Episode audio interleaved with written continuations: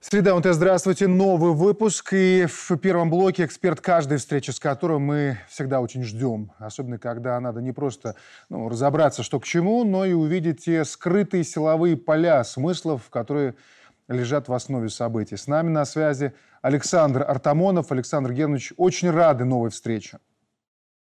Добрый день, приветствую всех. Вот начнем с новостной повестки, пожалуй. Вот удары США и Великобритании по Йемену. Вот как вы оцениваете саму атаку, реакцию мирового сообщества на это? Ждать дальнейшего обострения или для всех цена войны может оказаться неподъемной? И отсюда вот делаем вывод, что заморозит обстановку в такой вот неопределенности. Тяжелый вопрос, потому что эксперты обожают давать заключение по поводу того, что будет через десять лет, через сто лет. И э, крайне неохотно несут ответственность за краткосрочные какие-то прогнозы. Предсказания бывают у астрологов и прочих э, представителей лженаук. В данном случае это прогнозы. На чем тут могут строиться прогнозы? Но, во-первых, давайте разберемся с тем, что э, в последнее время э, делали или сделали уже американцы. В настоящее время э, Байден санкционировал атаку э, на... Байден санкционировал атаку на Йемен, на независимую страну. Сделал он это всеми доступными ему способами, то есть при использовании крылатых ракет «Томагавк» с борта подлодки «Флорида», атомной подлодки. И естественно, что это не могло не вызвать ответную реакцию со стороны хуситов. Вот это пока общие данные, которые мы сейчас попытаемся расшифровать, на чем основывался Байден. Какую реакцию действительно хуситы могут себе позволить, исходя из своих средств и возможностей, насколько это важно для региона и к чему это вообще может привести, с учетом ну, некоторых, скажем так, данных, в том числе военно-технических, и того оружия, которым располагает Иран. И при чем здесь Иран? Значит, очень попытаемся кратко по этому поводу пройти. Смотрите, прежде всего, Байден после этого ну, действительно грубого нарушение международного права, то есть атаки по суверенной территории, заявил, я его процитирую, это неотвратимый ответ на враждебные акты против свободы морской навигации. Любопытное заявление. Оно любопытно хотя потому, что Конвенцию по морскому праву от тысяча девятьсот восемьдесят второго года США не подписали. Есть, да-да, есть Конвенция ООН по морскому праву. Она разработана еще в тысяча девятьсот восемьдесят втором году, развитие конвенции от тысяча девятьсот пятьдесят восьмого года. Штаты э, заявили, то, что конвенцию пятьдесят восьмого они более-менее признают, но сейчас мы об этом тоже немножечко э, помянем, а вот от тысяча девятьсот восемьдесят второго не признают. Но ведь это ясно, то, что если мы все живем, допустим, по Конституции Беларуси, Беларуси на территории Беларуси, а я сейчас вам буду скажу, а я признаю Советскую Конституцию, Конституцию Беларуси, а Беларуси не признаю. Вот будет интересно, когда. То есть, ну, так как сто шестьдесят стран, а сейчас уже и более, э, действительно живут по этой конвенции, есть просто страны, которые даже не имеют выхода к морю, то, естественно, это предполагает соблюдение морских границ, свободы навигации и также доказательства своих прав на тот или иной шельф. Вот тут как раз самое любопытное, потому что американцы пока остаются приверженцами грубого захвата территории, то, что они сейчас в Арктике проделали, по крайней мере, пока декларативно проделали, уж не знаю, насколько они будут способны доказать то, что, что они сделали. Но мы сейчас про Йемен, про хуситов и про последствия для Ближнего Востока, поэтому не будем переходить на Арктику. И вот получается, что, во-первых, вот этот так называемый неотвратимый ответ по-байденовски касается норм права, которые сам он не признает. Ну, кажется, самоходному деду можно, наверное, что-то простить, но удивительно э, прощать то, где нужно даже не заговариваться, а просто откровенно лжет. Теперь э, идем дальше. Они атаковали при помощи крылатых ракет «Томагавк». Я про США. До этого, кстати, уже уничтожали э, хуситов, уходивших в море на лодке, которые атаковали американские корабли. Было уничтожено, как они говорят, то есть убито э, десять человек приблизительно. И э, агрессия США продолжается. Потому что где США, простите, а где э, территория Йемена, уж тем более, так сказать, морская зона. Тут надо смотреть, в каких водах действовали хуситы. И недаром я говорю о право, праве на морскую навигацию. И напомню, что у каждой страны еще есть зона в двести морских миль, где вообще-то ее право преобладает. Там и эксплуатацию залежей, а уж двадцать морских миль, так это вообще просто эксклюзивная фактически зона, там двенадцать-двадцать. Давайте посмотрим на карты, поймем, что для Йемена, соответственно, навигация мимо его границ – это та территория, которая входит напрямую в их, ну, скажем так, приоритеты, и причем здесь штаты, и где они находятся, и кто их призвал в регион. Вот это с точки зрения того, что касается полного отсутствия каких бы то ни было норм и создания казус белли, то есть повод к войне. Если дипломатическим языком, это я уж как профессор дипломатической академии выступаю, коим я и являюсь. Значит, смотрите, после этого любопытен ответ хуситов. Значит, хуситы сказали, что они зажгут регион. Вот перевод с арабского языка звучало именно так. Как они могут его зажечь? А вот тут давайте посмотрим на базы США на Ближнем Востоке. На самом деле у США много баз на Ближнем Востоке, а я еще даже контингенты посмотрел. И получается, что у них более чем сорокатысячный контингент, находящийся в этом регионе, более восьми баз.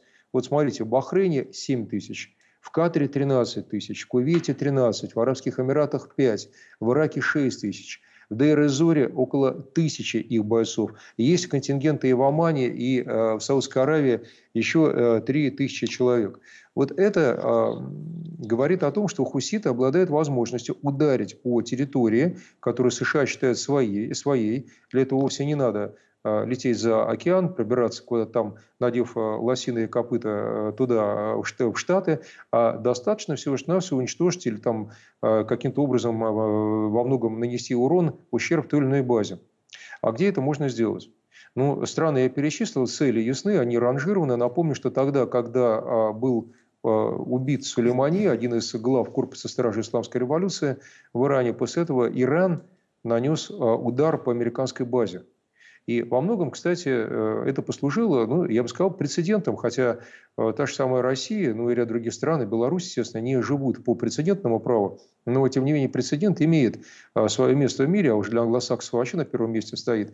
То есть возник вопрос, а почему это Иран может наносить, и Иран продолжает существовать, слава богу, а никто другой на это не осмеливается. Это не предстекательство к войне в моих устах, это просто констатация, как говорится, грубого факта. Факт, как говорил Булгаков, упрямая вещь. Вот получается, что в Дейр-эз-Зоре американцы контролируют пшеницу, потому что там находятся главные житницы Сирии, и, кстати, поставки шли раньше и в Ливан, и в другие страны региона, а также находятся нефтяные поля. Никто американцев в Дейр-эз-Зор не звал, находятся они там незаконно, они там оказывают протекцию ИГИЛ, организация запрещена в России, думаю, в Беларуси. Это экстремисты, которые устроили псевдоисламистское государство на территории Сирии, пока не были уничтожены. И вот недобитки остались там, и, кстати, в Панкисском ущелье в Грузии, что было известно, потому что их там приняли. Так вот, я вполне допускаю, что могут произойти различные события, в том числе и в Сирии, где это сделать проще, чем, допустим, в Арабских Эмиратах, где могут быть затронуты различные интересы, да и сами Эмираты, наверное, ни при чем. Ну, или в Катаре, который обладает все-таки очень мощной армией, и для, естественно, с региональной точки зрения, и возможностями большими финансовыми. То есть существуют точки теперь, причем здесь Иран. Не надо думать, что я мягко перешел от хуситов к Ирану, я не перешел. Дело в том, что напомню всем белорусам и вообще всем тем, кто слушает, что есть все-таки союз шиитских государств. Как он там и насколько официально работает, другой вопрос. Но работает он точно, потому что Хизбалла финансируется Ираном, как все знают, и находится на территории Ливана, и Ливан никуда ее не просит вон. Естественно, что Хамас, который не является креатурой Ирана, но, тем не менее, насколько нам известно, точно получает оттуда же из Ирана определенную поддержку. То есть есть союз, есть контакты постоянные. Ну и, естественно, Йемен без Ирана, без большого брата, так сказать, не живет. Это нормальная практика, если брать другие регионы. ка эн дэ эр опирается на Китай. Во многом, так сказать, страны работают в рамках союзных государств, как, слава Господу, есть у России с Беларусью. Ну, в общем, и в целом, кто кому близок, тот с тем и работает. По религии, по цивилизации, так сказать, по интересам, между прочим, совместным.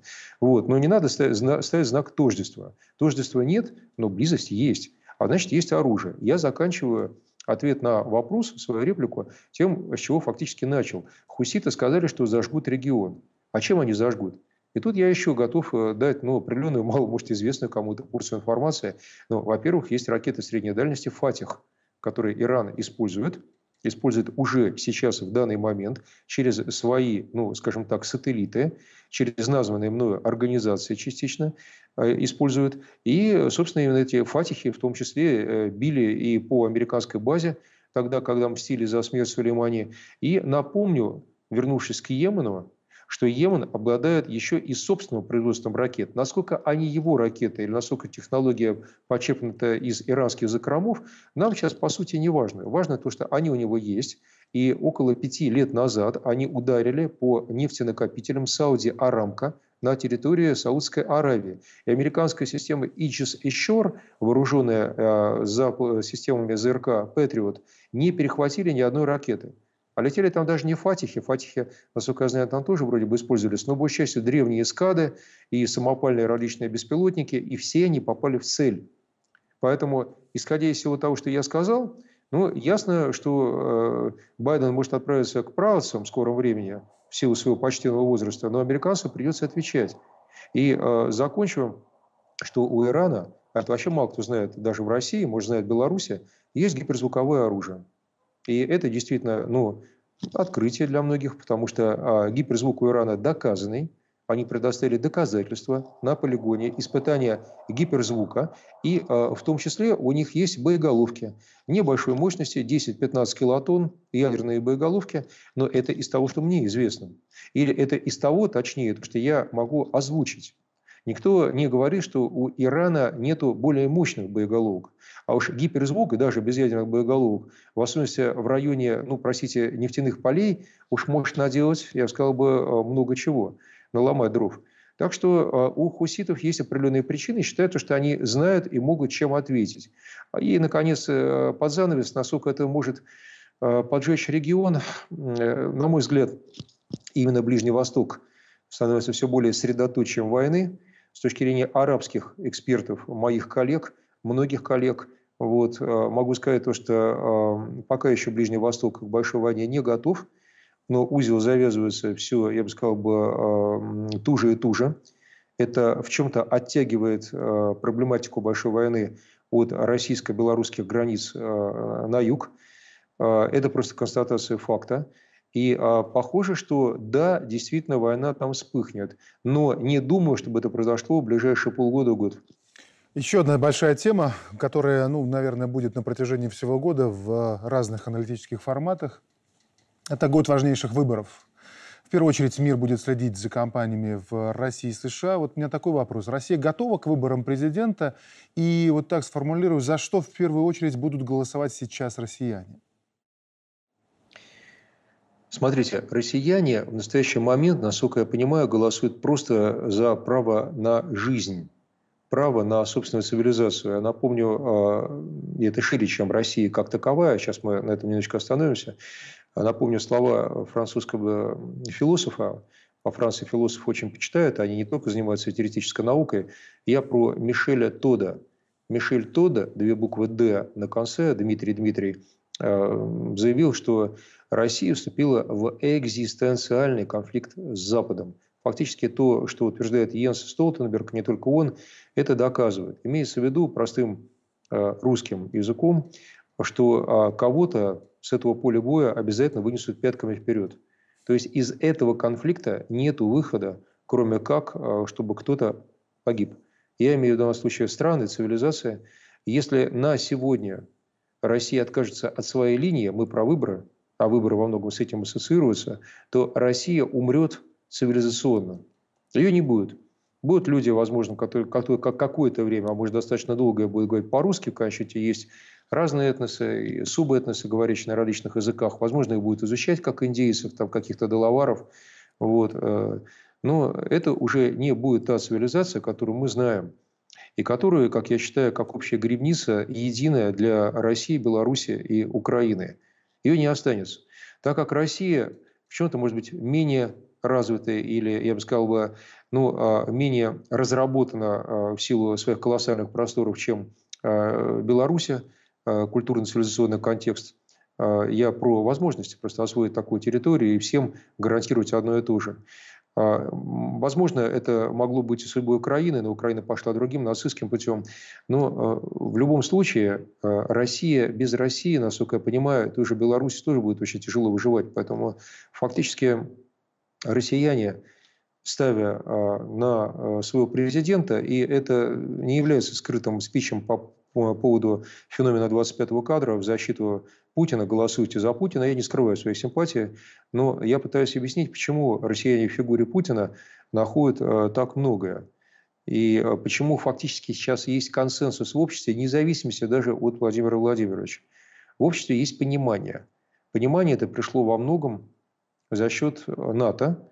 И, кстати, я бы сказал, что это такое жесткая терапия, шоковая, за счет того, что произошло с Киево-Печерской лаврой и со всем тем, что, я бы сказал, происходит в Западной Европе.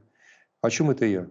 Я о том, что наша цивилизация, как у евреев иудаизм, так у славян, у россиян, в широком смысле этого слова, во многом, но не только, я знаю это, у белорусов и у украинцев, православие является, ну, общим, я бы сказал, бы, знаменателем для всего цивилизационного контекста. Еще есть католицизм. И по этому поводу я сказал о том, что сейчас происходит в Западной Европе. Что мы видим вкратце, не пытаясь объять необъятное, мы видим, что в Киево-Печерской лавре происходят страшные события. Они известны всем, включая торговлю мощами, поэтому на эту тему я говорить долго не буду. И мы видим гибель католической цивилизации в Западной Европе и фактически политизацию католического контекста со стороны Польши. Я про воссоздание в две тысячи двадцать втором году Люблинской тройки на основе Литвы, Польши и Украины. Напомню, что западные провинции, точнее области Беларуси, входят аккуратно в зону Люблинской унии исторически, и фактически продвижение идеи Люблинской тройки будет означать раздробление Беларуси. То есть это страшный контекст, в котором используется и вовсю работают Габсбурги. Я недаром сейчас об этом сказал, потому что есть соответствующее заявление у нынешнего главы династии Габсбурга, Карла Габсбурга. Есть позиция Ватикана, абсолютно солидарного с Габсбургами, который только что беатифицировал Карла Первого. Это император Австро-Венгрии, который был на престоле как раз в эпоху Первой мировой войны. Есть позиция, выраженная в еженедельнике «Оссерваторе Романо», римском органе печатном Ватикана, который заявил еще в семнадцатом году, то есть, получается, семь лет назад, что без цивилизации Габсбургов в католической Европе невозможно добиться стабильности Восточной Европы, именно Восточной. А это фактически, так как Ватикан всегда мягко стелет, такой сладкий яд, это означает начало тектонических процессов. Заметьте, в две тысячи семнадцатом году статья была опубликована по переделке восточноевропейской зоны, где Беларусь просто находится в самом-самом эпицентре. И а, сейчас а, на Украине очень-очень популярен не польский проект, хотя я сказал про Люблинскую тройку, а в качестве возможного альтернативного варианта создание некого проекта с Венгрией, а, так как именно там, похоже, готовы признать и Бандеру, и Шухевича, и оставить у власти киевскую хунту.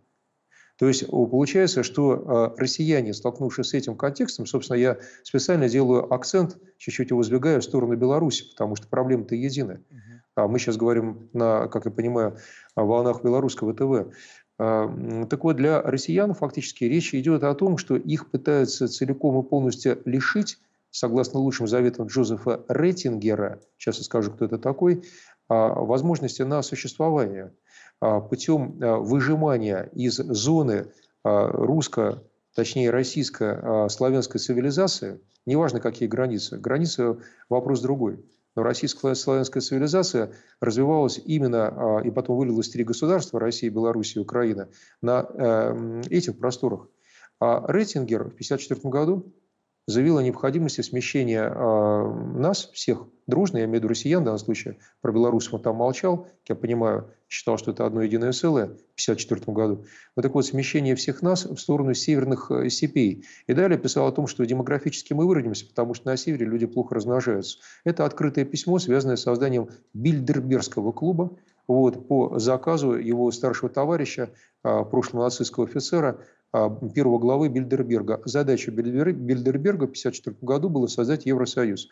Поэтому фактически сейчас, проводя выборы на том ключе, в котором большинство россиян, по-моему, хотят голосовать, насколько мне известно, мы просто боремся за свое существование. Александр Геннадьевич, я вот как раз в продолжение, если позволите, вот того общества, в том числе общего, что есть между нами, в том числе вот этого цивилизационного фундамента. Вот вы недавно в вашем телеграм-канале «Артамонов. Оборона России», я, кстати, пользуясь случаем, горячо рекомендую всем подписаться. Вот я увидел пост, в котором новогодний бал во Дворце независимости в Минске. Я процитирую. Вы пишете: «Для меня Беларусь давно представляется эталонной величиной, на которую во многих областях, от госбезопасности до воспитания детей и социальных вопросов, должна равняться Россия в рамках нашего союзного государства». Я не буду скрывать, что как белорусу это приятно читать, конечно. Спасибо за эти слова. Но знаете, что еще радует? Вот что сегодня те, кто транслирует смыслы нашей братской России, считают именно так. И, к счастью, прошли времена, когда приходилось слышать что-то про нахлебников. Вот в этом смысле и двадцатые, и двадцать вторые годы стали, получается, не только временами испытаний, но и временем, ну, наверное, очищения, в том числе духа сложных отношений. Вот я правильно понимаю? Я полностью с вами согласен. И, кстати, всем э, горячо э, рекомендую почитать книгу Юрия Година «Белоруссия. Это Брестская крепость России», две тысячи восьмой год, издательство Т Р К. Замечательная книга. Э, ну, собственно, Годин даже свое название определил, на кого надо равняться. Брестская крепость, ясно, на территории Бреста. Э, вот. И с этой точки зрения уже ясно, кто кому подавал. Ну, не то что премьер, но, наверное, да, на первом этапе войны э, действительно по Беларуси пришелся страшный удар, подавал премьер. Я еще люблю книгу Юрия Анатольевича Колесникова «Среди богов», известное произведение. Вот, при всем моем, поверьте, нейтральном отношении к украинцам как к народу, нейтральном с точки зрения самих украинцев, я их называю малорусы, ну, это отдельный язык, отдельный народ, что же говорит. Но, тем не менее, еще и Колесников отмечал не только, что истину, самое, я бы сказал, развитое движение, естественно, было на территории именно Беларуси, партизанское движение. Были десятилетние партизаны, было двести семьдесят шесть сожженных немцами деревень в Беларуси. И у народа память очень долгая. Не пустые слова, мы часто какие-то вещи воспринимаем как мантры, вроде бы как их в сознании своем проскальзываем, проходим не замечая. А на самом деле-то выводы все делаются, и Беларусь-то это очень хорошо доказала тем, как она отреагировала на события, события девяностых годов. Я про тот пример, который подает Беларусь, в том числе и Россия. Ну, потому что восстановление Минска с полного нуля был полностью снесен с лица земли. Собственно, это понятно.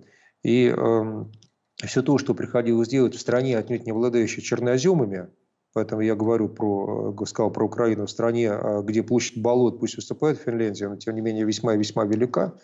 Вот. И слава богу, что и леса, и болото, но ведь надо же людям как-то жить.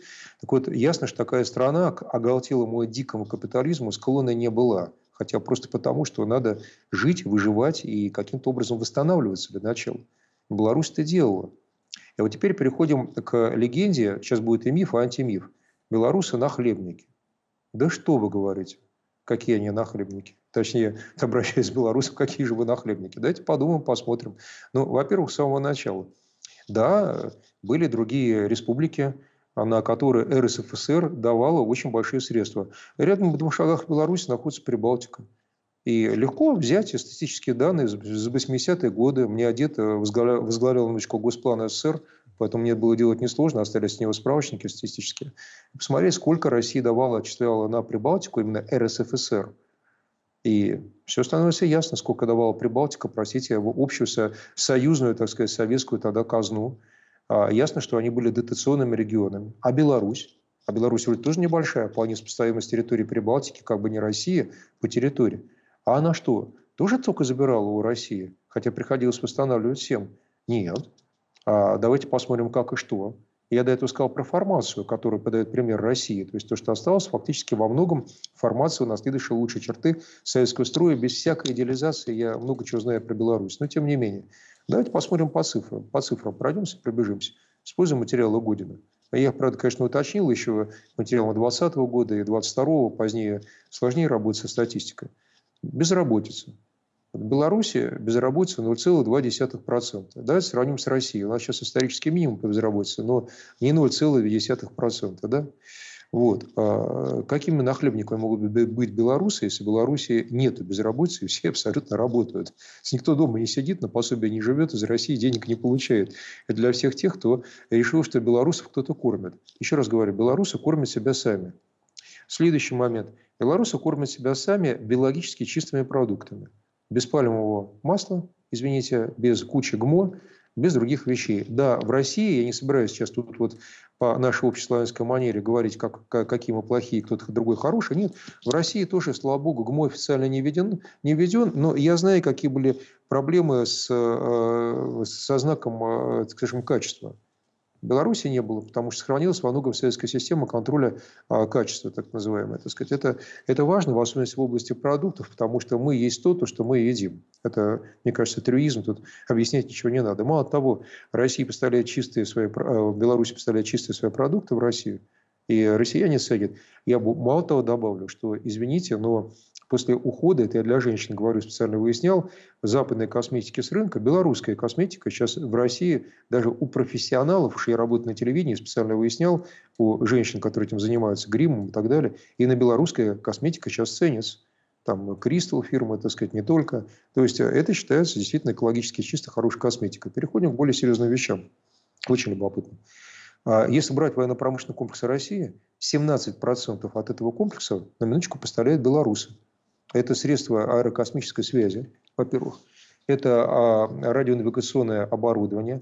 Это шасси для, или шасси, точнее, для различных ракетных установок. И это много-много другой техники, которая, ну, особо сильно говорить, наверное, и не надо. Смотрим далее. Что вообще Белоруссия производит? восемьдесят процентов того, что она производит в области машиностроения, идет в Россию. Это, ну, знаменитые тракторы «Беларусь». Я их знаю столько, сколько знаю себя, и все продолжается, развивается. Это грузовики МАЗ, это, простите, карьерные самосвалы тяжелые, гиганта «БелАЗ», и не только. Вот так вот, да? Ну, давайте смотреть еще дальше. Говорят, что белорусы вот так вот берут и жгут русский газ. Это вот наша, знаете, пятая колонна обожает, говорит. Вот, нету газа в деревне, бабушка сидит с поленицей, так сказать, вот в России, в центральной, так сказать, белорусы, гады, все сожгли, все туда поставили, да. Ну, замечательно, да. Но я, правда, не знаю, чем там белорусская бабушка для меня должна, менее достойна, чем русская. Но мне сейчас скажут, ну, ты должен официально придерживаться границы, там, пусть даже союзное государство. Хорошо, я согласен. Давайте смотреть. Цена за газ. Да? Давайте смотрим. Сколько платит Беларусь за газ? За кубометр сто двадцать семь тысяч кубометров, естественно. А сколько Западная Европа по договорам? А шестьдесят семь - восемьдесят, в зависимости от стран. Беларусь газ получает по вполне, извините, твердым и, я бы сказал, не низким ценам. Я сейчас знаю, что мне сейчас скажут. Мне сейчас ответят, а что же Россия такие контракты с Европой-то заключала? А вот это, извините, несколько не на тему. Мы сейчас не про это беседуем. Как заключала, с того, как говорится, и спрос. Какие там были причины, резоны, кто в свое время, простите, куда и где забыл деньги, которые теперь никак не можем получить обратно и пытаемся что-то с этим сделать. Да? Я же всегда был жестким, никогда не искал ни от кого, как говорится. Вот хамелеоном никогда не был. Поэтому говорю как есть. Мы сейчас про Беларусь. Беларусь свой газ оплачивает.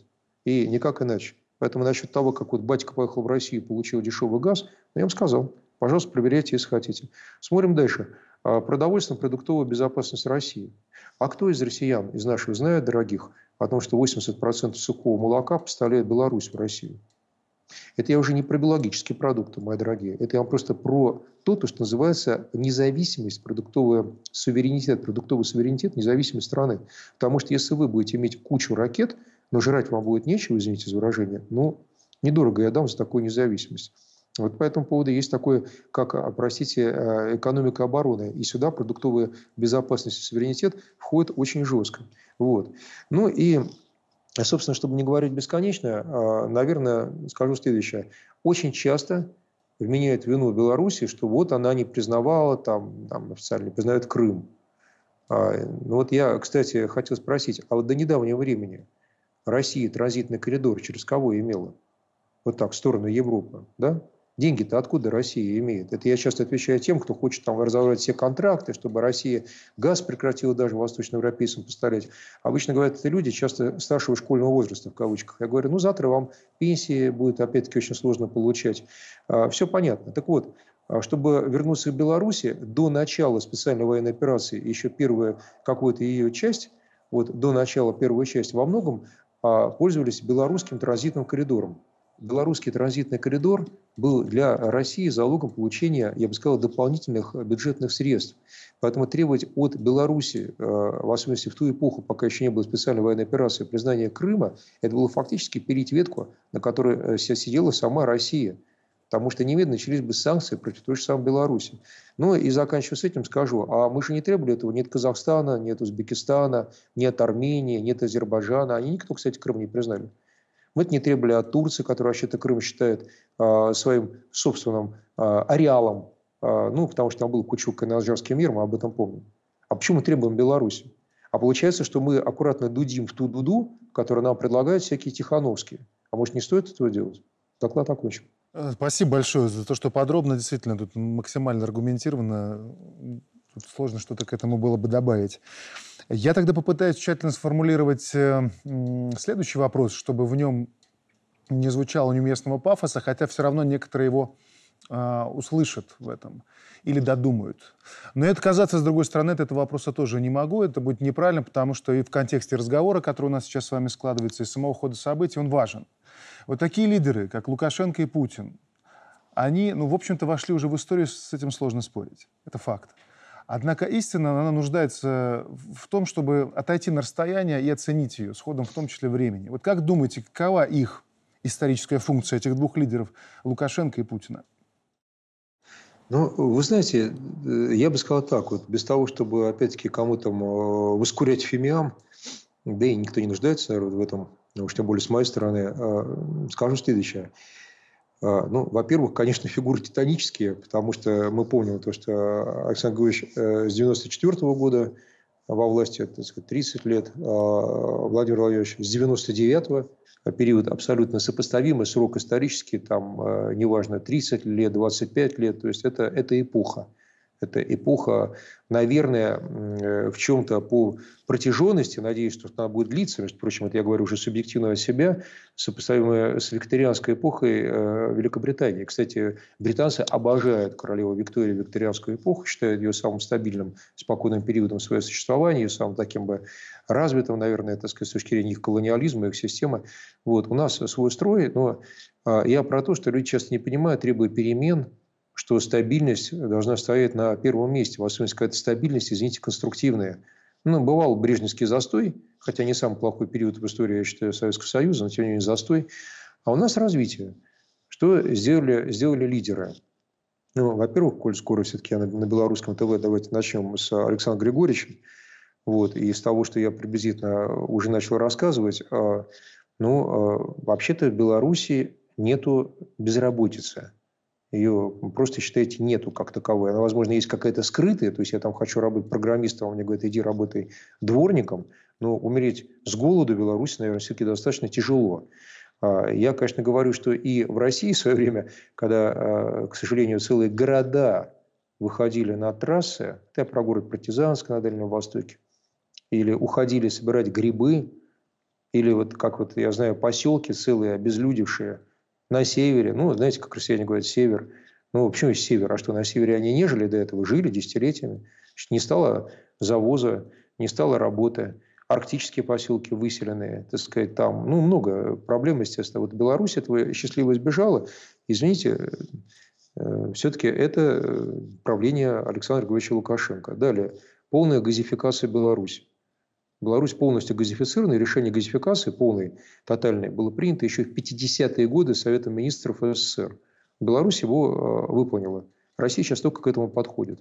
Да, территории несопоставимы Советом по масштабам, но факт. Газ есть, как говорится, везде. Это, опять-таки, то, что было сделано. Смотрим дальше по отчетам. Все-таки в Беларуси, пусть он был сокращен, но сохранен базовый социальный пакет. То есть он есть. Ну да, я знаю в России сколько угодно людей, которые говорят, да мне лучше сходить там частный анализ крови сдать, чем идти в городскую поликлинику, там в очереди стоять и ждать результатов. Ну, извините, как говорится, у богатых свои причуды, не хочешь стоять три дня, ждать три дня и сдавать баночки там какие-то свои с анализами. Да, можно сходить в частную клинику, сделать это буквально за несколько часов, если очень сильно приперло. Но и в Беларуси это есть. Сейчас скажут, ну и в России есть. А что, я сказал, что это плохо про Россию? Или должен говорить плохо про Россию? Я сейчас про Беларусь вообще говорю в данный момент. Да? Вот. Смотрим далее. Пусть не попробуют возразить. В Беларуси сохранена, простите, вся промышленность. То есть, ну, посмотрите на Украину, что ли. Сейчас не скажут, так это россияне все разбили, разгромили. Не-не-не, ребята, немножко не так. Все-таки я знаю, что такое исход украинцев со своих земель в Западную Европу. Хотя потому что во Франции провел двадцать лет, и я знаю, что такое украинцы в Западной Европе. Это такие люди, которые звать никак. Вообще-то западноевропейцы-нацисты, они и поляков считают нелюдью, честно. Много пословиц на эту тему.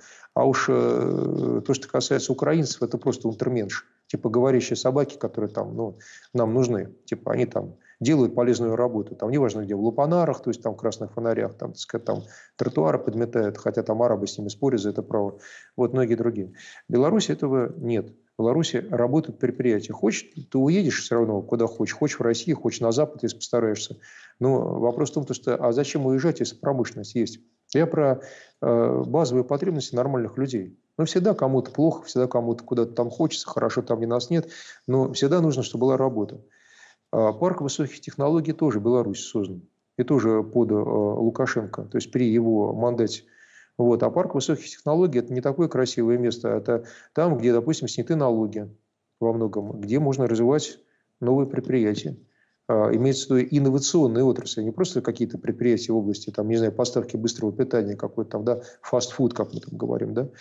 Вот, посмотрим далее. Насколько удалось что-то развить там. Я сказал, парк высоких технологий, кто-то из белорусов сейчас там глумливо усмехнулся. А что мы там развили? А что мы там сделали? Хорошо, я скажу, в две тысячи двенадцатом году при мандате Александра Григорьевича запущен спутник белорусский. Кстати, не так просто запущен. Сейчас опять для всяких афень, как я их называю, всяких таких благомыслов, которые, так сказать, немножечко с недоделанным высшим образованием, и говорят, ну, что там, наверное, советские какие-то секреты лежали, мы там, мы там белорусы достали с полки, там что-то сварганили на раз-два, так сказать, и запустили. Не-не-не-не-не.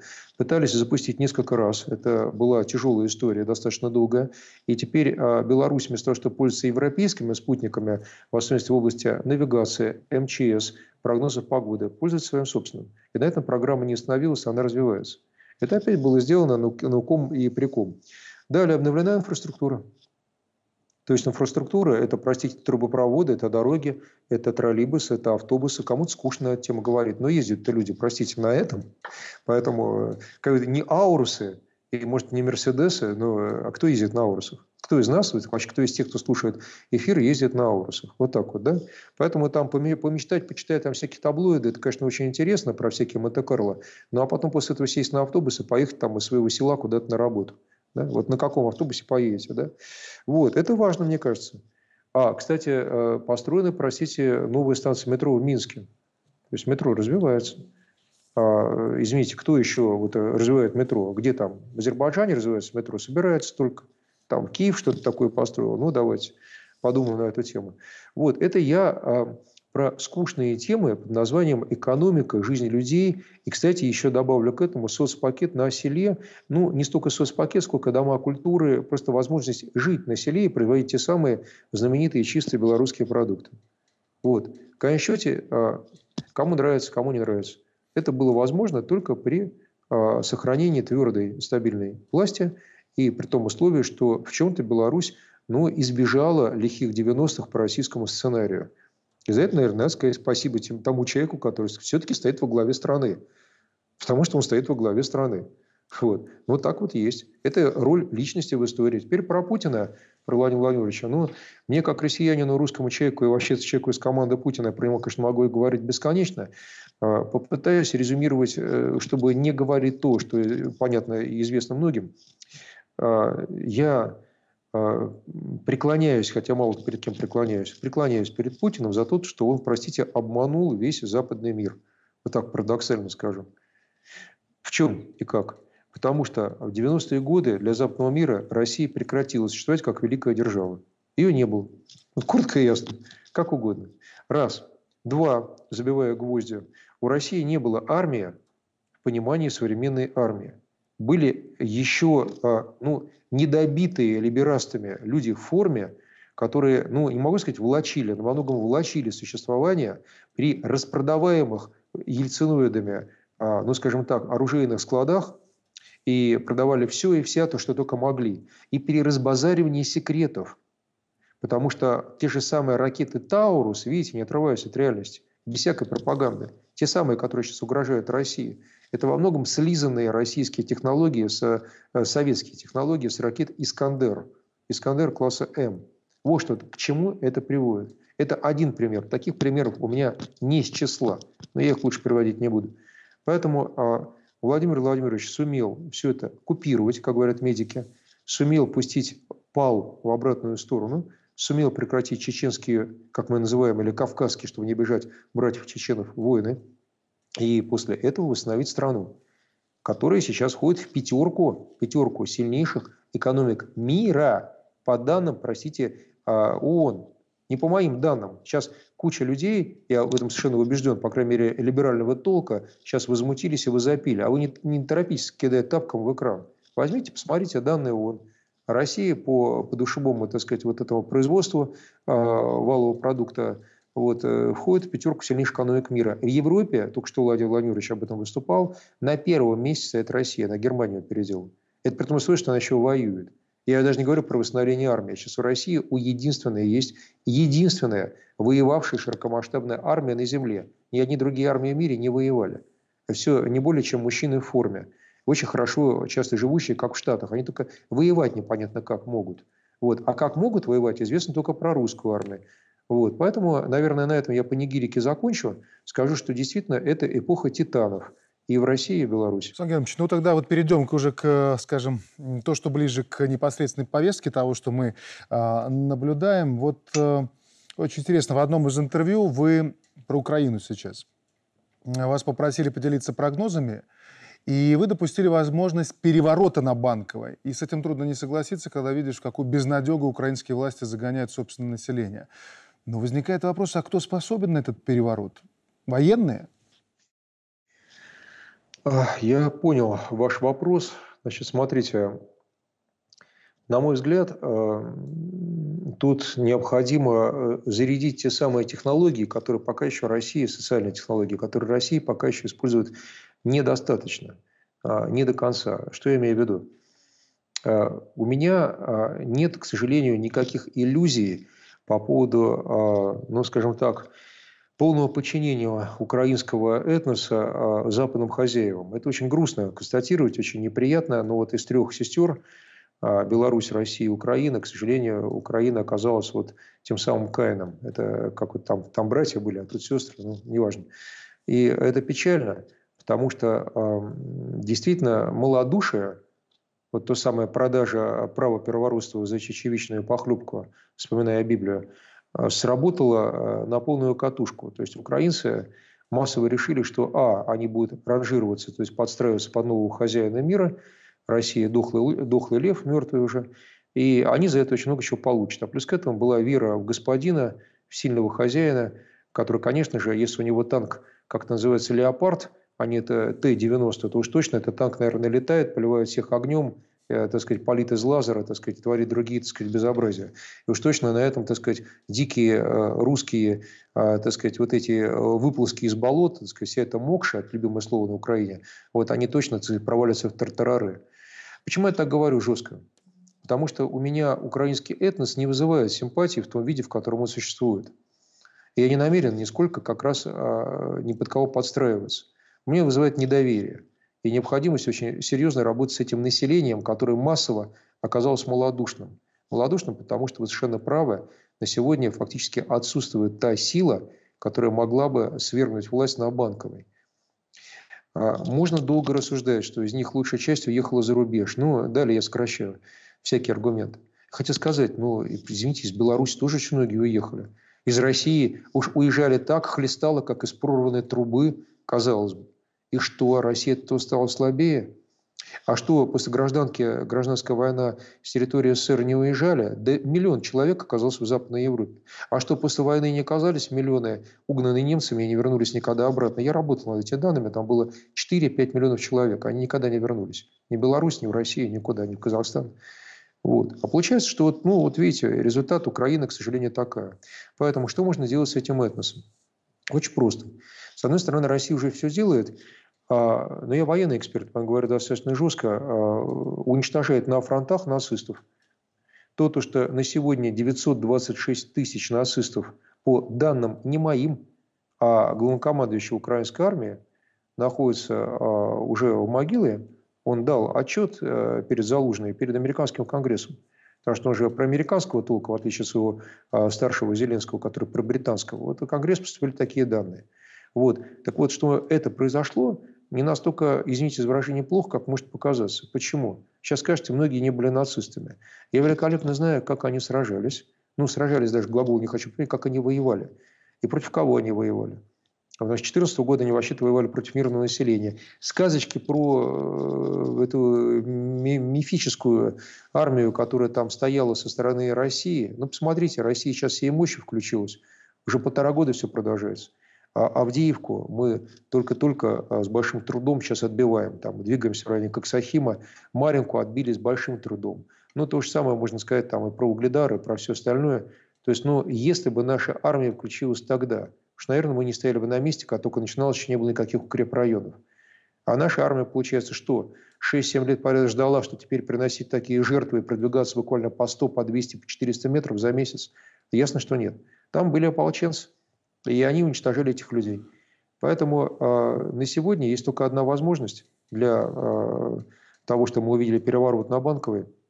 Необходимо, чтобы побежала украинская армия. То есть тогда, когда люди поймут, что у них сзади огонь, а впереди смерть, потому что сзади них считают заградотряды, я это знаю, то они будут выбирать между ну, наименьшей, э, скажем так, вероятностью собственной гибели. И далее, оказавшись уже за чертой фронта, вот эти подразделения, потому что им надо будет ну, каким-то образом дальше жить, а если их арестуют, их потом расстреляют, они могут двинуться на Банковую, на Киев, на все что угодно. Вот на это есть надежда. То есть э, нестабильность в стране, и я по некоторым данным, я имею в виду Украину, э, я знаю, что сейчас уже появились какие-то вот такие зародыши партизанских отрядов в лесах. Что насколько они там партизанские, не знаю. Скорее, это беглые люди, которые не хотят идти в военкомат. И правильно делают, что не хотят. Видите, я не против людей. Вот. Но им до партизанских отрядов шагать-шагать. Это не партизанские еще отряды. Другое дело, что они уже не хотят. Поэтому завтра они, собственно, хозяев, возможно, как в свое время Муссолини, повесят на фонаре. Но для этого они должны действительно увидеть нашу боевую работу. И чтобы поняли, что впереди, то есть на Востоке, их ждет только смерть. Вот тогда они развернут оружие в другую сторону. Еще один ваш прогноз, если позволите, очень интересный. Евросоюз не протянет и десяти лет. Еще такое, между нами и Западной Европой будет великая стена. Я очень надеюсь, Александр Георгиевич, что я не вырвал ничего из контекста ваших слов. Нет, вы не, вы, не вырвали абсолютно. Я могу только повторить. На самом деле, никогда не занимался плагиатом. Как видите, цитирую первоисточники. В данном случае моя мысль, она независима, строится на долгой работе в поле. Почему сейчас у меня вышла последняя книга «Исповедь разведчика. Без права на возвращение». Есть и предыдущие книги «Многоликая Франция». То есть тому, что я действительно специалист тех вопросов, которым занимался. Вот. В международном сотрудничестве, военные дела, военная дипломатия.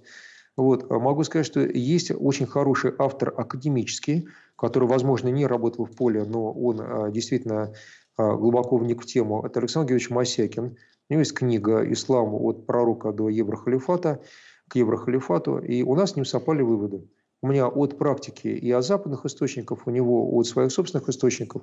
Его книгу рекомендую, она на русском языке, ее легко найти, ее можно прочитать, в том числе и в сети, вот, в интернете. О чем речь? Ну, избегая трюизмов, Западная Европа на глазах прекращает свое существование, как цивилизация. Я не знаю, сколько времени продлится еще вот эта, простите, гальванизация трупа посмертная. Но цивилизация – это неким образом какое-то послание, которое вы несете миру. Западная Европа ничего, кроме гибели, сейчас никому не несет. Гибели семьи, нормального воспитания детей, простите, гибели даже собственной независимой промышленности, они переносят в Штаты, уничтожение собственного научного потенциала, потому что они новых изобретений не делают. Для тех, кто не знает, среди белорусов, я напомню, что вообще атомные электростанции Франция позаимствовала у России. Я могу этот факт доказывать долго, потому что на французских источниках до сегодняшнего дня во многом они зависимы от нас по технологиям. Вот, близко у них ничего подобного нет. То есть у них не развивается наука вообще. И не могут не ставить ни гиперзвук, ни до конца. Вот пятое поколение французов создали еще самолет, но французскую экономику сейчас уничтожают. Поэтому западная цивилизация в скором времени падет своей естественной смертью, может быть, даже одряхлости, и станет, ну, скажем так, добычей тех, кого они везли в качестве могильщиков. Я про африканцев и про арабов. Арабы сейчас тоже африканцы, но я про, естественно, экваториальную Африку. Вот. А арабы, естественно, арабская цивилизация. У этих людей есть право на месть, потому что их уничтожали очень долго. Я про африканцев снова возвращаюсь, про арабскую цивилизацию. И сейчас будет как возврат пружины, обратный ход. В одной Франции более двадцати миллионов человек арабского происхождения, вполне или исповедующих ислам, или близких к этому вопросу. То есть, ну, они лояльно относятся, если даже не ходят в мечеть. Это никакая уже не Франция. А я вам отвечу парадоксально, вслед за Мосякиным или вместе с Мосякиным. И слава богу. Потому что нет времени сейчас доказывать в рамках вашего уважаемого эфира. Но мы сейчас только что закончили великий социальный эксперимент. Он продолжался очень долго, восемьдесят лет. В сорок пятом году мы решили, что западная цивилизация – это то же самое, что и мы. Достаточно их простить, одеть их, как говорится, в чистые штанишки, повязать им пионерские галстуки, сказать то, что мы все равны, что мы забываем о том, что они сделали с нами с сорок первого по сорок пятый, всех дружно накормить, и они будут хорошими. Это, на самом деле, у нас советский некий импульс. И в последние годы, на самом деле, что я говорю, достаточно неизбито, нетривиально и неходульно. Мы убедились, что они не мы. Мы их снесли с точки зрения поколения эпохи дедов наших с вами почти что под ноль. Это я про сорок пятый год. И заметьте, по прошествии семидесяти лет они возродили нацистскую цивилизацию. Аккуратно то же самое. А это страшный вывод. Он означает то, что с ними невозможно говорить. Это означает то, что, значит, что мы с вами будем делать? Мы сейчас опять будем доходить до Берлина, а через семьдесят лет они наших с вами внуков, правнуков опять начнут, простите, чехвостить и превращать в ноль, обнулять. А я не хочу этого. А из этого я только одно. Я стою за их, простите, тотальное уничтожение цивилизационно. То есть имеется в виду обнуление их цивилизации, потому что они не годятся на то, чтобы продолжать мировую культуру и цивилизацию. Они нацисты. Я доказываю долго в цикле своих лекций, но э, поверьте кратким выводам, я пытался сейчас быть максимально доказательным, что и Франция, и Италия, и Испания – это нацистская цивилизация, которая приветствовала гибель сербов, уничтожение русскоязычных людей в лагерях еще Первую мировую войну, о чем мало кто знает, Терезин и Талерхоф на территории города Грац, просто за то, что люди говорили по-русски. По этому поводу они жить не могут. И так, коль скоро так, получается, что арабы с африканцами положат конец их существованию, растворив в себе. И далее там будет ясно, что там будет арабский халифат. Тогда Восточная Европа, Венгрия, Польша, Румыния, другие страны, не пускающие к себе иммиграцию, сохранившие во многом, я пытаюсь быть объективным, христианские ценности, и поляки католические, и румыны православные, и болгары, возможно, Греция, они объединятся для того, чтобы стать той самой великой стеной на пути его халифата.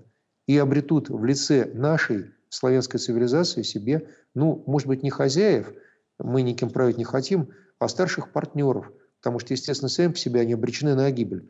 А я для нас с вами, в том числе для Беларуси, в этом вижу большой смысл, потому что при моем лояльном отношении к арабской цивилизации, ну, я понимаю, что там могут быть всякие вариации, переливы этой цивилизации в Западной Европе. Вы знаете, когда люди имеют руки по локоть в крови, они часто очень сильно немирные. И потом стремятся продолжать свое, там, сказать, там, дело освобождения всех от всего. Вспомните наполеонские войны. Революция – страшная вещь. Они потом с экспансией обычно бывают. Вот, и поэтому нам вот этот заслон очень сильно потребуется. И тем самым эти страны нам, между прочим, отдадут свою, свое собственное должное, вот ту самую дань, за то, что они так долго подтягивали НАТО. И будет доста- достаточно неплохо, на мой взгляд. Вот Польша, Вашингтон не скрывает, что делает ставку на них. Издание «Речь Посполитой» из интервью заместителя госсекретаря США по европейским делам О'Брайена. Я даже процитирую. «Сотрудничество между США и Польшей в сфере безопасности всегда было очень тесным. Вашингтон очень хочет, чтобы Польша была лидером в Европейском Союзе». Какую вот роль в таком случае отводит Варшаве? К чему нам готовиться? Дмитрий Александрович, смотрите... На мой взгляд, дело тут несколько посложнее было, чем с украинцами, потому что украинцы как таковые никогда не существовали в качестве какого-то суверенного крупного проекта, а были подсобным проектом, ну, скажем так, организации рубежей европейских мощных империй или государств, как Австро-Венгерская империя, или, допустим, как Речь Посполитая, потому что напомним, что та же самая Галиция или Галицко-Волынское княжество еще с эпохи Даниила Галицкого или Галицкого, собственно, так сказать, вот вечно делилось между Австро-Венгрией и Польшей, там были различные тенденции, но так или иначе, это территория зависимая, фактически граничащая с Гуляйполем, если вспоминать данные тех времен. Польская цивилизация обладает несколько другой основой. И эта основа, если брать ее глубоко, она, может, кому-то из и русских, и белорусов это не понравится, она является альтернативным славянским проектом, ну, скажем так, великому московскому проекту. И это очень глубокий вопрос, потому что встает вопрос, а почему именно московский проект был сочтен исторически, что ли, такова закономерность, как мы любили говорить еще в марксистские времена, правильным, или он оказался жизнеспособным, что ли, а вот польско-литовский проект оказался нежизнеспособным. У меня есть коллега, коллега, прошу прощения, коллега, естественно, очень хороший, Вадим Авва. У него прибалтийское прошлое, он русский человек, но он доказывает, что литовский язык во многом близок к русскому, что, кстати, насколько я знаю, неправильно, но он прав в одном, что Гедеминовичи в качестве цивилизации прибалтийской и, скажем так, именно польско, на польско-литовской земле существовавшей, не, не менее древние, чем и Рюриковичи. С другой стороны, Рюриковичи пришли, опять-таки, вроде как не из России, нынешней территории ее, но и Гедеминовичи, собственно, ясно как. Так почему же тогда надо обязательно говорить, что великая славянская цивилизация – это Россия плюс Беларусь, допустим, плюс Украина, почему это не Речь Посполитая? Вот это, на самом деле, философский вопрос, очень глубокий, поляки на него нашли свой собственный ответ. И этот ответ имеет прямое отношение к тому, такие времена живем, действительно эсхатологические, то есть времена конца мира, когда поляки, пользуясь нынешним контекстом военно-политическим, пытаются на него дать свой ответ. У меня есть на него ответ, я могу его дать легко, не так это сложно сделать. Но давайте сначала с ответов. Люблинская триада, как-то вот про Беларусь здесь они забыли слегка, я про Польшу, Литву и, так сказать, теперь Украину, уж в те времена никакой Украины еще только не существовало. Вот. Ну и западные регионы Беларуси, да, действительно существовали в качестве Речи Посполитой. Но, во-первых, проект был абсолютно нежизнеспособен в силу того, что мы помним, что такое шляхетство, и что такое шляхетская аристократическая республика, где достаточно было мнения одного шляхтича для того, чтобы решение на семя не было принято. Просто, ну, это, извините, утопия. Таких государств быть не может, и ее, ее такой Польши и не существовало. Что такое право на ракош, так называемое право на восстание, которое польские аристократы записали себе в свое наследственное право. Они любую секунду могли восстать против сюзерена и устроить там, как говорится, какую-то вот нелепую, какой-то бунт, и у них было такое право, просто вот оно было записано. Их за это казнить было нельзя, их можно было убить на поле боя, а казнить было нельзя. Ну, извините, можно себе придумать всякие там э, какие-то формы. Давайте я вспомню про то, что, допустим, несчастный Муаммар Каддафи придумал джамахирию. Союз племен и назвал это особым путем между капитализмом и социализмом. Но как-то под джамахирией даже Ливия не смогла существовать. Не потому, что проект плохой на бумаге, потому что невозможно. Поэтому Речь Посполитой с этой точки зрения была утопией. Но утопией, я бы сказал, жестокой, кровавой и беспощадной к братьям-славянам. Потому что у поляков строилось все, в отличие от... Да простят не все, я знаю, сейчас какой визг поднимется, но вынужден сказать, в отличие от Золотой Орды. Я могу сейчас доказать. Пожалуйста, можете залезать в учебники, смотреть сами, только желательно не в те, как, по которым нередко нас всех, к несчастью, учили. Вот. Я почему говорю? Потому что у человека в голове есть такое понятие, как социальное этикетирование. То есть, когда я сказал «Золотая Орда», у вас в голове сразу возникает такой вигвам, боевой шатер, там сидит какой-то нехороший человек, косоротый, кривоногий, желательно желтого цвета, с кривой и грязной саблей, с пачкой кровавыми потеками. Вот он там правит всеми, вокруг русские полонянки, так сказать, там, точнее, славянские, так сказать, с толстыми косами стоят там в одних рубашках. Все понятно. Нет, этот образ создан, а образы вещь устойчивая. Я не то, что сторонник или не сторонник Золотой Орды, про это сейчас нет времени говорить, а просто про то, что поляки конкретно, попробуйте здесь возразить, строили на пирамиде нации. Для них были поляки в первую голову, в первую очередь. Они и есть. Хотите, докажу прямо сейчас. Украинские дети сейчас в Западной Украине учат польский язык, на Западной Украине. Что-то я не слышал, что польские дети учили украинский. А что, где-то кто-то пытается вот с этими украинцами, которые проживают в Польше, вести хоть какую-то просветительскую работу, и там какие-то центры созданы украинского языка? Нет, их ополячивают, ускоренно и усиленно. Потому что так делали всегда, это была Речь Посполитая. Опять-таки, посмотрите, что творится с православной церковью. Мы знаем все базы, поэтому, ну, хотите быть католиком. А я, допустим, вот если от Увинец, вспоминаю про министра обороны России, я, может, вообще шаманист. Кстати, Сергей Кужегетович не шаманист, он крестится, когда проезжает под Спасской башней и ворота Кремля. Ну, он мог быть вполне, а шаманы, извините, тоже существующее направление эзотерики, что там говорить. А поляки скажут, нет, его не существует, есть только католическая вера и все. То есть подавление. Поэтому Речь Посполитая, с одной стороны, социальная это химера, а с другой стороны, она строилась на жесточайшем, вполне себе западноевропейском подавлении нижних народов. Кстати, Дональд Туск, который во многом возглавляет реституцию так называемых польских земель в составе Украины. А у поляков есть такая комиссия целая. В этом Сейме Дональд Туск, пока снова не пришел к власти, мандат не получил, так сказать, премьер-министра, он возглавлял. Так вот, он как немножечко забыл, что он кашуб. Значит, никакой не поляк.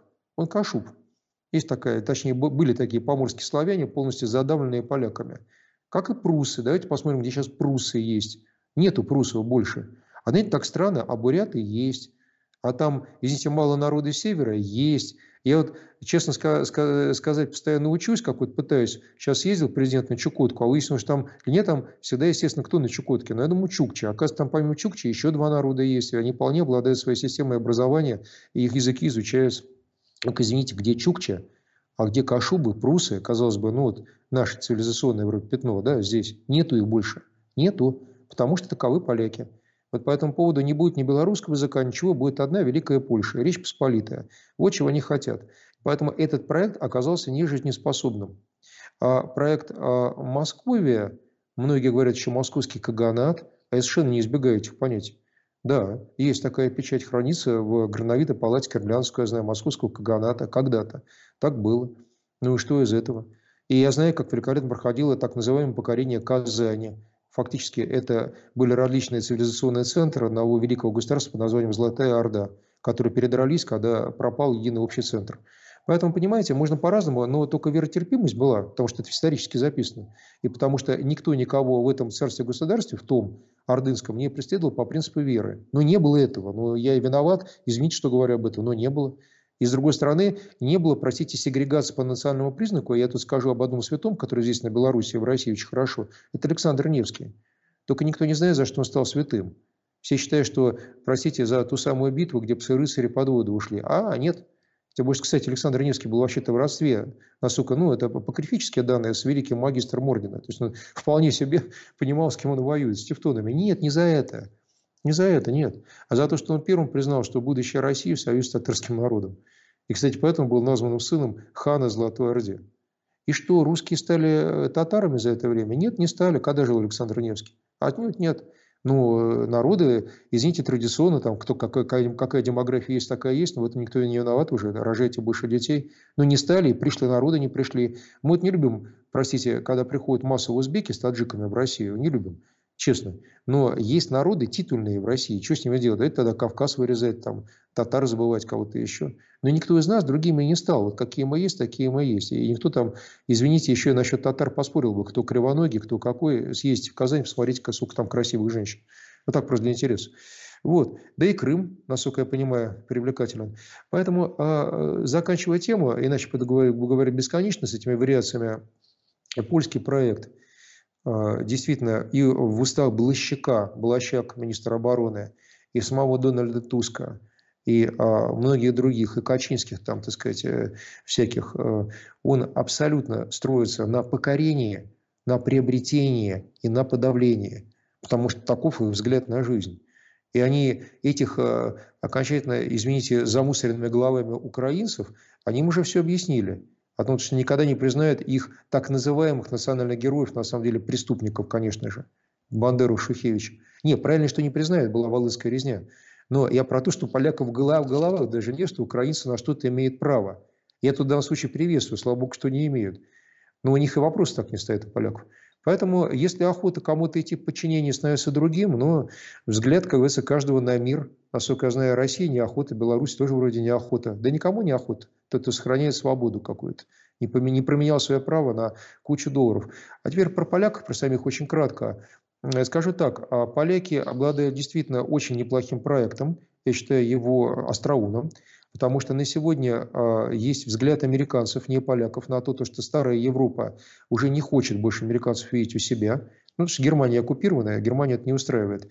А в Польше теперь в порте Свинаустье устроен газовый терминал. И фактически вся Западная Европа теперь газ должна получать втридорога оттуда по завышенной цене. Но она не завышена, а просто жиженый газ приходит эс пэ гэ из Америки через поляков. И поляки за, за это, простите, стригут купоны. Ну, конечно, молодцы, хорошо устроились. Плюс к этому поляки обладают колоссальной частью бюджета за счет накачки Польши американским оружием. То есть они просто живут на этом. Это денег не приносит, это не производственно. Но в данный момент деньги им дают. Они поэтому счастливы. Знаете, как сейчас Армению накачивают деньгами, во многом французский капитал, но армяне не понимают, что у них никакого производства нет, их просто накачивают финансово, грубо говоря, деньгами, спекулятивно. Что будет дальше, мы уже видели на Украине. Вот Польша накачивает тоже деньгами, и поляки поплевывают на всех. А прибалты им завидуют, говорят, о, мы тоже хотим, нам пусть тоже доллары придут. Но когда доллары превратятся в резную бумагу, посмотрю, что будет стоить экономика, в которой нет ничего, никакого производства, а были только вот эти бумажки. Вот и все. Но это не буду злобствовать, просто скажу, что у поляков, у них есть основа. Газовый хаб, американские военные базы. Они этого хотят. Но они хитрые ребята. Они и про развитие собственной промышленности не забывают. Хотя, все-таки я кину камень в их сторону, и на этом закончу, потому что действительно иначе буду говорить бесконечно. Собственно, боевой танк они сделать не смогли. После того, как они пытались переделывать тэ семьдесят два достаточно долго, теперь они заказали, внимание, более восьмисот, восьмисот э, черных пантер ка два у Южной Кореи. А говорю я об этом, потому что касается безопасности Беларуси. Потому что у самой черной, э, простите, у черных пантер у самой Кореи э, где-то порядка двухсот единиц. А восемьсот пятьдесят заказали поляки. И первую сотку они уже получили. Танк действительно очень хороший. Это э, танк, во многом обладающий характеристиками тэ девяносто. Они даже считают, что я про западников арматы. Ну, арматы на сегодняшний день все-таки прототип, поэтому говорим про тэ девяносто. И э, в любом случае это действительно очень тревожный звоночек такой для всех, для нас. Поляки этот танк сами сделать не смогли. Поэтому никакой там промышленности особо сильно не развивается, но то, что у них было, они сохраняют. И тут, ну, преуспели, не преуспели, а, как говорится, себе на банан зарабатывают, вспоминаю старинный анекдот. Другое дело, что не такой сильный центр, чтобы что-то дать другим странам, да не хотят они давать, они хотят просто развить свою великую Польшу, туда наладить сброс, избыт собственных продуктов питания. Польша все-таки сельхозстрана тоже во многом, и э, свое, собственно, то, что промышленность в них производит, то есть вопреки в урон и в ущерб интересам своих соседей. Но некоторые соседи класса Украины этого почему-то не видят. Польша, Литва, Украина – это одна картина, но когда смотришь на то, что американцам всерьез пытаются предложить Байдена еще на один срок, ну, тут ничего личного, просто даже чисто физиологически дед плох. Так вот, в такие минуты понимаешь, что и Соединенные Штаты уже перестали быть по-настоящему суверенным государством, и тогда невольно задумаешься, а кто же в таком случае управляет самими Штатами и миром? Дмитрий Александрович, у нас с вами есть очень одна хорошая моя коллега, депутат Госдумы Мария Бутина, которая ведет программу «Кукла наследника Тути». А более глубокого профайлинга, чем сейчас делает Маша, трудно найти. Ее как раз заинтересовала тема, у нее девиз такой «Доберусь до кукловода». Потому что «Кукла наследника Тути», она мне подарила такую картку, типа игральную карту на свой день рождения, в Госдуму к ней заходила, это она и написано «Доберусь до кукловода». Вот я говорю, Маш, может, не надо, опасная вещь. Она говорит, ну, я вот такая, в американской тюрьме сидела полтора года, да и ты вроде так особо сильно не боишься мне помогать. Я не боюсь, я свое отбоялся, но она молодец, снимая шапку. Теперь, в том числе за ее эпопею, отразила книги «Тюремный дневник». Теперь смотрите, в том, чем она занимается, чем занимаюсь я. Есть хорошая книга Джона Коллимана, я ее всем рекомендую, «Комитет триста». Она тяжелая в прочтении, это не светская литература.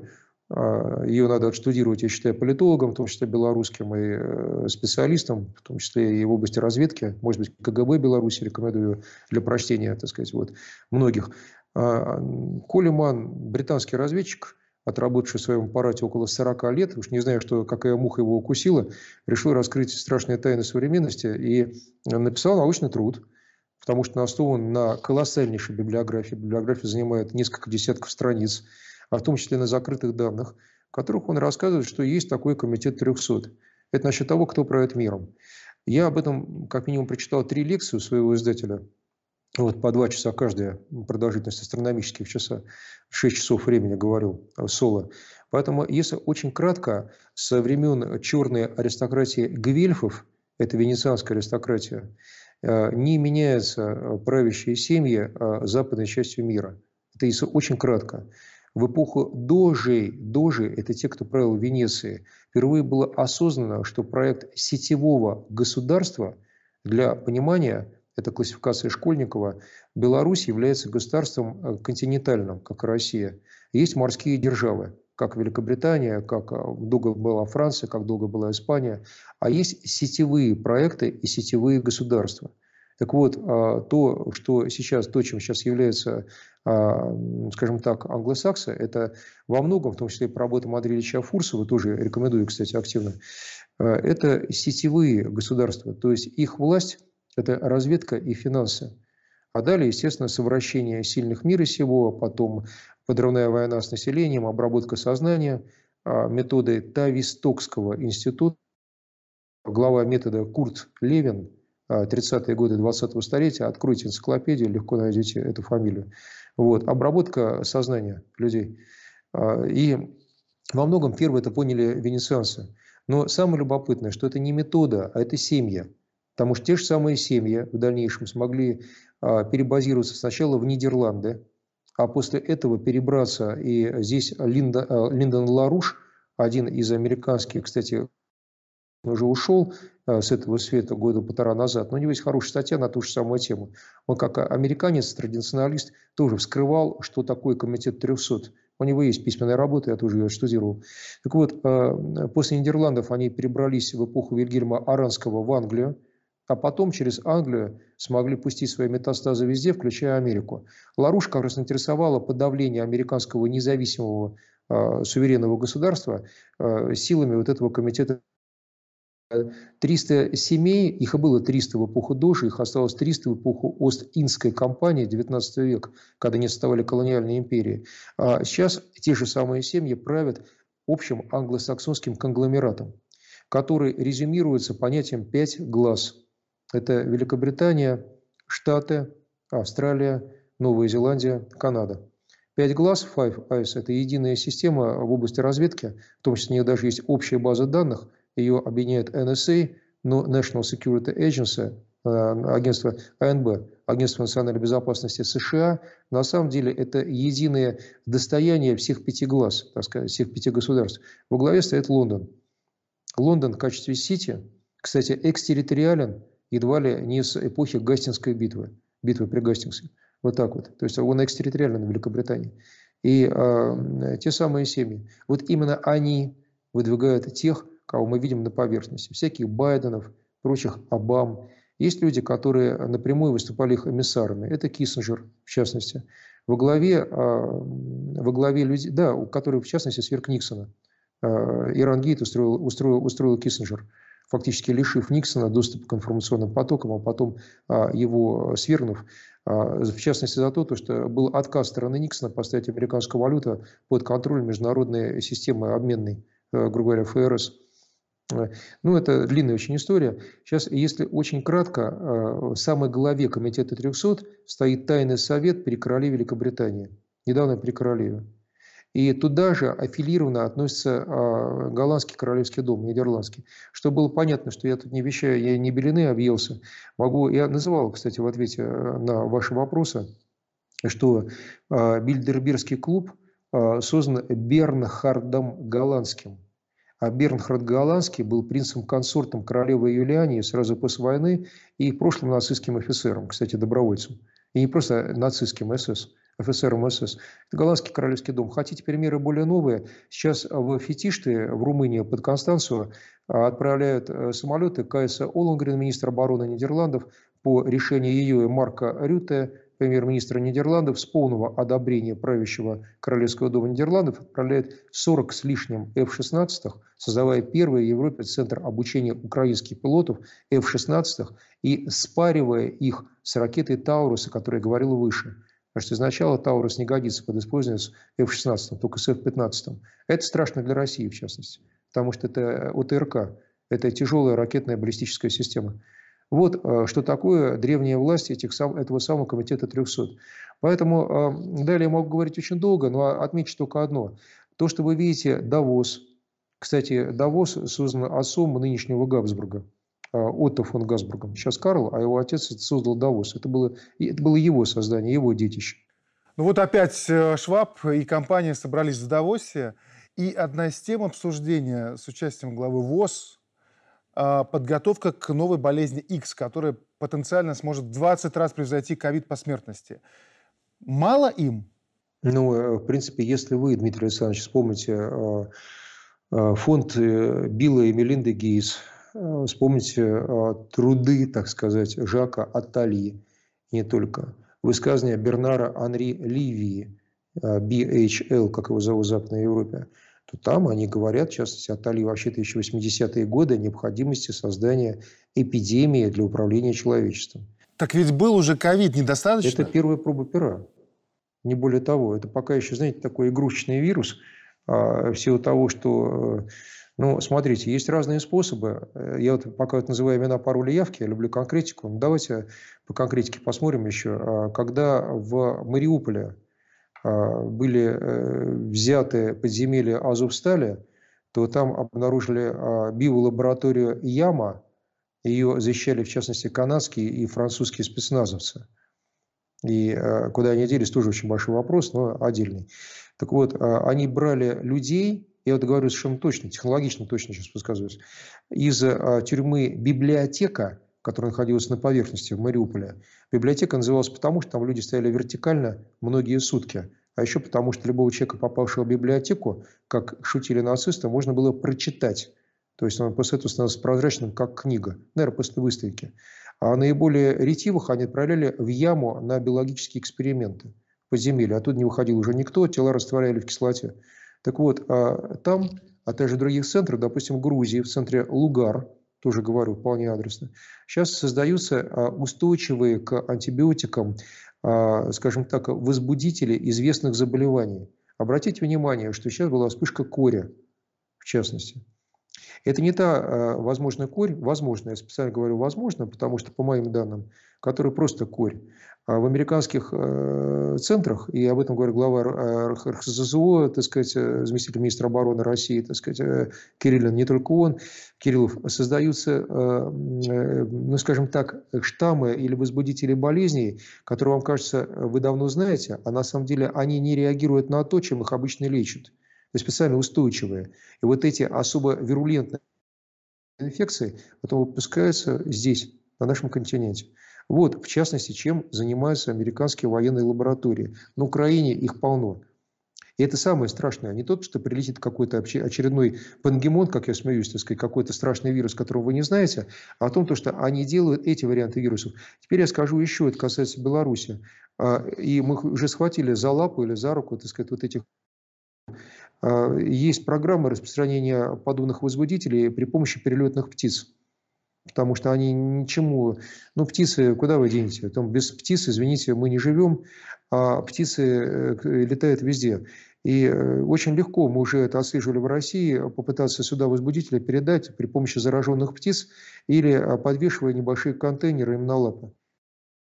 Так что это то, с чем мы сейчас столкнулись. Почему я и ратую за полное уничтожение западной цивилизации, именно как цивилизации, потому что они не успокоятся. Вы имеете дело с вором, которого нельзя превратить в невинную детку. Он все равно захочет вас убить.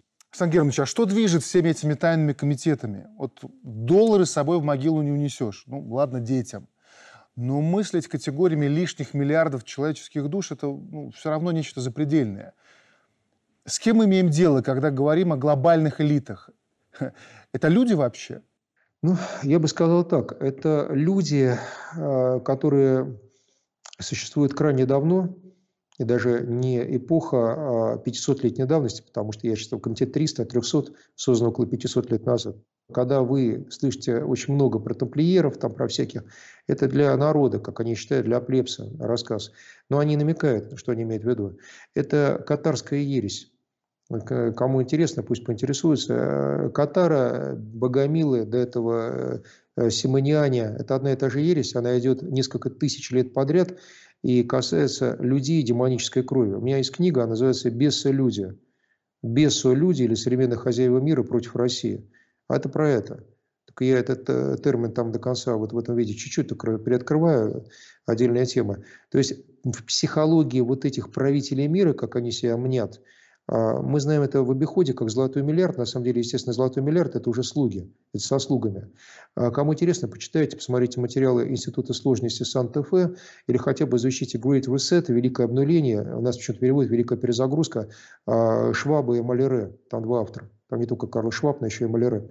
Но смысл в том, что они особые, а если брать базово, они происходят от демонической крови Лилит, а вовсе не от Евы. И э, эти особые люди, э, титаны искусной войны, они ссылаются на определенную главу из Библии, из Ветхого Завета, но они обладают вот этими сверхспособностями, особой избранной кровью, э, не путать с евреями, никакого отношения не имеет. То есть они во многом как гребницы осели на многих древних народах, но базовая психология, масоны очень много взяли, иллюминаты отсюда, но это проявленные сущности, то и непроявленные древние истины, основывающиеся на избранной крови, которые должны править миром, потому что они на самом деле обладают демоническими возможностями и силами, как они считают. Я так сам, может быть, и не считаю, но я, но я понимаю, но не важно, что вы считаете. Если вы имеете дело с психом, вам надо понять, как, какой, как, какой системе координат живет этот шизофреник. Они живут в той системе координат, не в нашей. Поэтому исправить их невозможно. Их можно только, простите, ну, я бы сказал бы, уничтожить. Но уничтожить – это очень большая задача. Вы знаете, добро победит, Дмитрий Александрович, потому что я сейчас... От борта сыграю от их же логики. Она меня порадовала. Сейчас, когда создавался Аукус, тоже долго на эту тему не могу говорить, потому что просто времени физически нет, который на самом деле не создавался, а воссоздавался из другой организации, называется «Анзюс», эпохи пятидесятых. Фактически НАТО подготовило себе отступление для всей их цивилизации в район Тихого океана. Вот я просто наметил, потому что эта тема совсем для отдельного разговора, и наш эфир близится к концу, неумолимо. Но я просто скажу, что коль скоро они себе приготовили место для отступления, значит, они сами считают, что мы можем их сбросить с территории нашего материка, Евразии. Поэтому мне, по сути, и по большому счету, по гамбургскому, все равно, будет ли сейчас халифат в Западной Европе, каким образом мы уживемся с восточноевропейцами, которые годами, там, простите, прошу прощения, столетиями пытались что-то с нами сделать. Это мы все уже люди. И халифат, и все. А это не люди. Это другие люди. Это совсем, это иные, если хотите. Поэтому я желаю, чтобы они эту дыру Тихого океана отправились, как они того сами себе хотят. А там, может быть, они и задержатся, а может быть, они в конечном там все сгинут. Меня, конечно, не волнует, это уже за пределом горизонта событий. Александр Георгиевич, спасибо большое за этот разговор. Спасибо, Александр Ильич. До свидания, всего хорошего.